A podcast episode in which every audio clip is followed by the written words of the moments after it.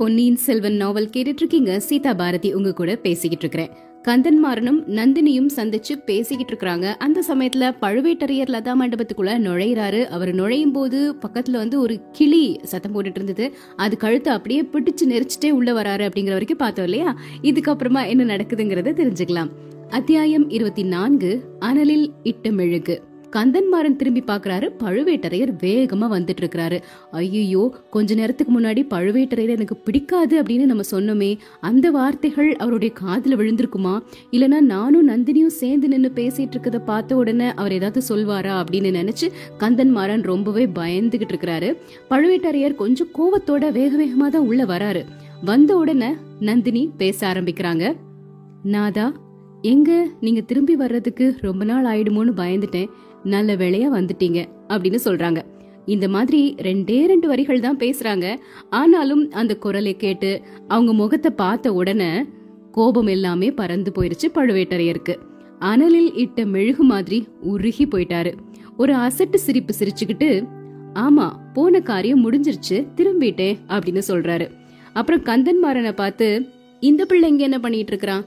உன்னை பார்த்து ஏதாவது காதல் கவிதை புனைஞ்சுகிட்டு இருக்கிறானா அப்படின்னு சொல்லி திரும்பவும் கேலியா சிரிக்கிறாரு. உடனே நந்தினி சொல்றாங்க, நிறைய காயம் பட்டுருச்சுல்ல இவருடைய உடம்புல, அதெல்லாம் இப்பதான் குணமாகி இருக்குது, ஊருக்கு போக போறாரு அப்படின்னு சொல்றாங்க.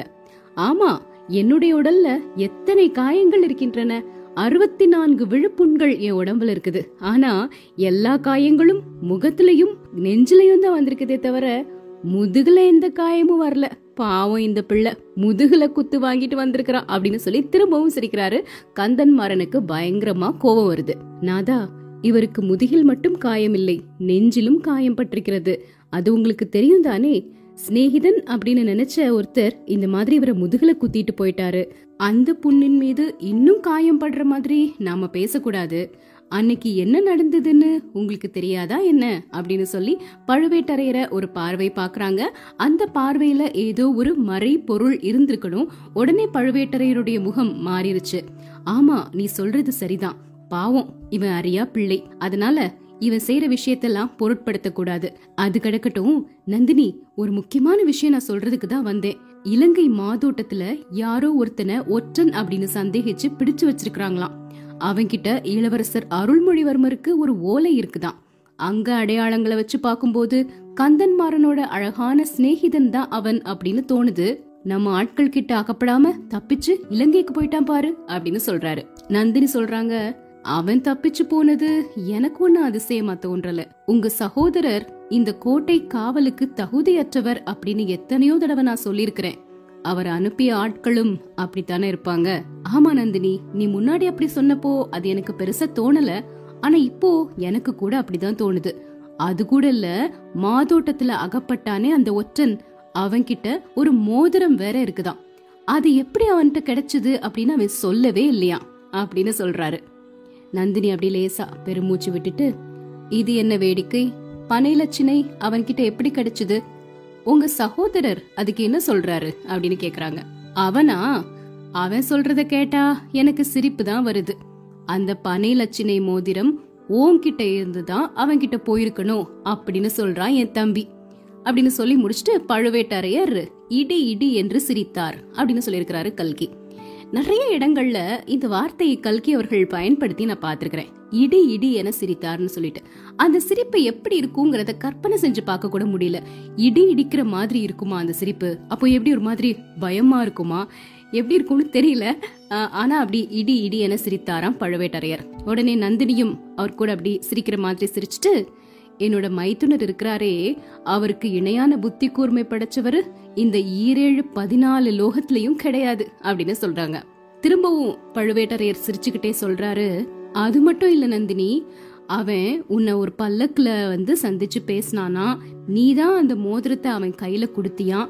அப்படி இல்லன்னா உன்கிட்ட யாரோ ஒரு மந்திரவாதி அடிக்கடி வந்து பேசிக்கிட்டு இருக்கிறானே, அவன் மூலமா அந்த மோதிரம் போயிருக்கணுமா, அவனோட முட்டாள்தனத்தை மறைக்கிறதுக்காக இப்படி எல்லாம் சொல்றான் என்னோட தம்பி அப்படிங்கிறாரு.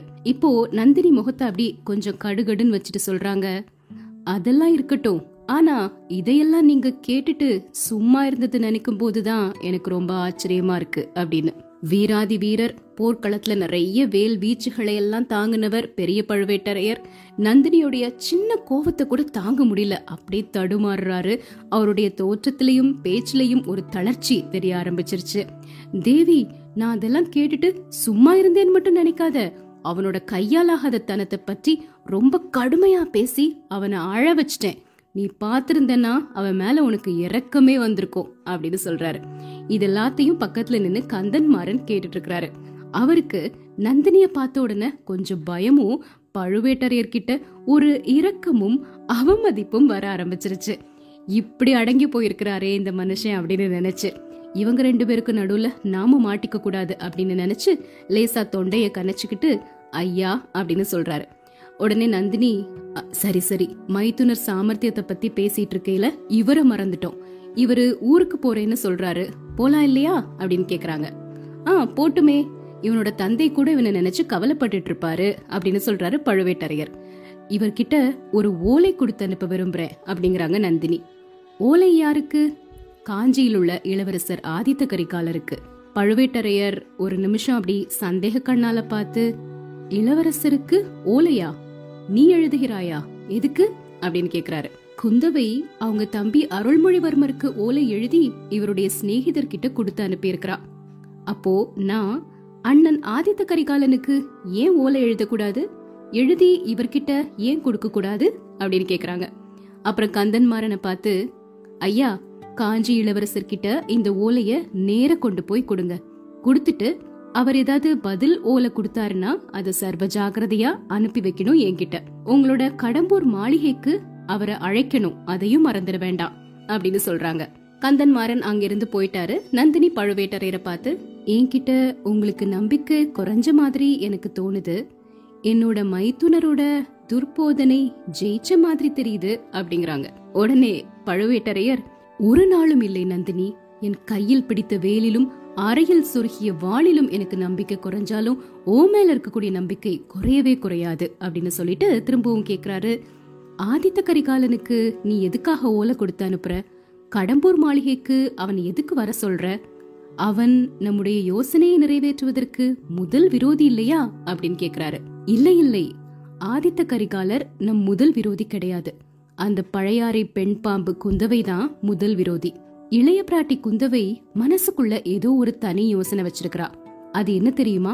அவளுடைய இளைய சகோதரன் அருள்மொழிவர்மனை தஞ்சாவூர் சிம்மாசனத்துல ஏத்தி வைக்கணும் அப்படின்னு. அவளுடைய சூழ்ச்சிக்கு எதிர் சூழ்ச்சி செஞ்சு அவளுடைய நோக்கம் நிறைவேறாம செய்யணும். காஞ்சிக்கு நான் ஓலை அனுப்பியதின் காரணம் இப்ப தெரியுதா அப்படின்னு கேக்குறாங்க. கேட்டுட்டு ஒரு பார்வை பாக்குறாங்க. அந்த பார்வை பழுவேட்டரையருடைய நெஞ்ச ஊடுருவி அவருடைய அறிவை அப்படியே நிலக்கொலைய செஞ்சிருச்சு. ஒண்ணுமே புரியல அந்த கிழவருக்கு. ஆனாலும் ஆமா தெரியுது தெரியுது அப்படின்னு சொல்றாரு. உங்களை இந்த தஞ்சை புரியின் தங்க சிம்மாசனத்துல ஒரு நாளாவது ஏத்தி வச்சு பாக்கணும். அது வரைக்கும் என்னோட கண்கள்ல தூக்கம்ங்கிறதே கிடையாது. அதுக்குள்ள எந்த விதத்திலயாவது உங்களுக்கு என் மேல சந்தேகம் ஏற்பட்டதுன்னா உங்க உடைவாளால என்ன ஒரே வெட்டா வெட்டி கொன்னுடுங்க அப்படிங்கிறாங்க நந்தினி. என் கண்ணே, இத்தகைய கர்ண கொடூரமான மொழிகளை சொல்லி என்னை சித்திரவதை செய்யாதே அப்படிங்கிறாரு பெரிய பழுவேட்டரையர். அத்தியாயம் 25, மாதோட்ட மாநகரம். ஆமா, கொஞ்ச காலமா நாம வந்தியத்தேவனை மறந்தே போயிட்டோம் இல்லையா? தஞ்சையிலே இருந்துட்டோம். அவர் என்ன ஆனாரு? இலங்கைக்கு போனாரு. பூங்குழலி இறக்கி விட்டாங்க. அங்கிருந்து அப்படியே மாதோட்டத்துக்குள்ள போய் இளவரசர் அருள்மொழிவர்மரை சந்திக்கிறதுக்காக போனாரு. அதுக்கப்புறமா என்ன நடந்துச்சு அது பத்தி இப்ப கொஞ்சம் தெரிஞ்சுக்கலாம். ஈழ நாட்டுல மாதோட்டம் அப்படிங்கிற நகரை வந்து சேர்ந்துட்டாரு வந்தியத்தேவன். அங்க எனக்கு சோழ சேனாதிபதிய பாக்கணும், இளவரசரை சந்திக்கிறதுக்காக வந்திருக்கிறேன், குந்தவை எனக்கு ஓலை கொடுத்திருக்கிறாங்க அப்படின்னு எல்லாத்தையுமே காட்டுறாரு. அத அங்க இருக்கக்கூடிய காவலர்கள் திரும்பவும் சோதனை செஞ்சு பாக்குறாங்க. சோழ சேனாதிபதியா அப்போ யார் இருந்தாரு அப்படின்னு பாத்தீங்கன்னா பூதி விக்ரமகேசரி. அவரு ராமேஸ்வரத்துக்கு ஒரு முக்கியமான வேலைக்காக கிளம்பிக்கிட்டு இருக்கிறாரு. அதனால வந்திருக்கக்கூடிய இந்த வாலிபனை 2 நாள் ஏதாவது ஒரு இடத்துல அடைச்சு வைங்க, நான் அதுக்கப்புறமா வந்து பாக்குறேன் அப்படின்னு சொல்லிட்டு அவர் கிளம்பிட்டாரு. அதுக்காக வந்தியத்தேவனை ஒரு பாழடைஞ்ச மாளிகையில ஒரு அறையில பூட்டி வச்சிருக்காங்க. வாசல்ல காவலும் போட்டுட்டாங்க. ஆனா அதனால வந்தியத்தேவன் ஒன்னும் வருத்தப்படல. ரொம்ப நேரம் பிரயாணம் செஞ்சு வந்ததுனால களைப்பா இருக்கிறாரு. சரி, 1-2 நாள் இந்த இடத்துல அப்படியே ஓய்வெடுக்கலாம் அப்படின்னு சொல்லிட்டு அங்க படுத்து தூங்கவே ஆரம்பிச்சிட்டாரு. அவர் அப்படியே நல்ல தூங்க ஆரம்பிக்க கூடிய அந்த சமயத்துல ஒரு சத்தம் கேக்குது. இந்தா சி போ, கிட்ட வராத, பக்கத்துல வந்தனா கொன்னுருவேன், அடிச்சு நொறுக்கிருவேன், ஜாக்கிரத, உன்னோட உயிர் ஓங்கிட்டே இருக்காது, யமலோகத்துக்கு அனுப்பிடுவேன். இப்படிலாம் ஒரு சத்தம் பக்கத்து அறையில இருந்து வந்துட்டு இருக்குது. ஆனா பதிலுக்கு யாருமே பேசுற மாதிரி இல்ல. இதென்ன இப்படி ஒரு சத்தம் கேக்குது, இவன் பைத்தியக்காரனா இருப்பானோ, யார்கிட்ட பேசிக்கிட்டு இருக்கிறான் அப்படின்னு யோசிக்கிறாரு வந்தியத்தேவன். திரும்பவும் சத்தம் கேக்குது, சொன்னா கேட்க மாட்டியா, சும்மா போக மாட்டியா, உன்னை என்ன பண்றேன் பாரு அப்படின்னு. அப்புறம் அந்த சத்தம் அப்படியே அடங்கிருச்சு. ஆனா வந்தியத்தேவன் மேல தொப்புன்னு ஏதோ வந்து விழுந்த மாதிரி இருந்தது. தூக்கி வாரி போட்டு எந்திரிக்கிறாரு. எந்திரிச்சு என்னன்னு பார்த்தா அவருக்கே தெரியாம சிரிப்பு வந்துருச்சு. பக்கத்து அறையிலிருந்து அப்படி வேகமா வந்து தொப்புன்னு விழுந்தது என்ன அப்படின்னா ஒரு பூனை. பூனை கிட்டதான் இந்த ஆள் இப்படி சண்டை போட்டுட்டு இருந்தாரா அப்படின்னு யோசிக்கிறாரு. அந்த குரல் எங்கேயோ கேட்ட குரல் மாதிரியும் இருந்துச்சு. சரி, யாராவும் இருந்துட்டு போகட்டும், இப்ப எப்படியாவது தூங்கலாம் அப்படின்னு தூங்க நினைக்கிறாரு.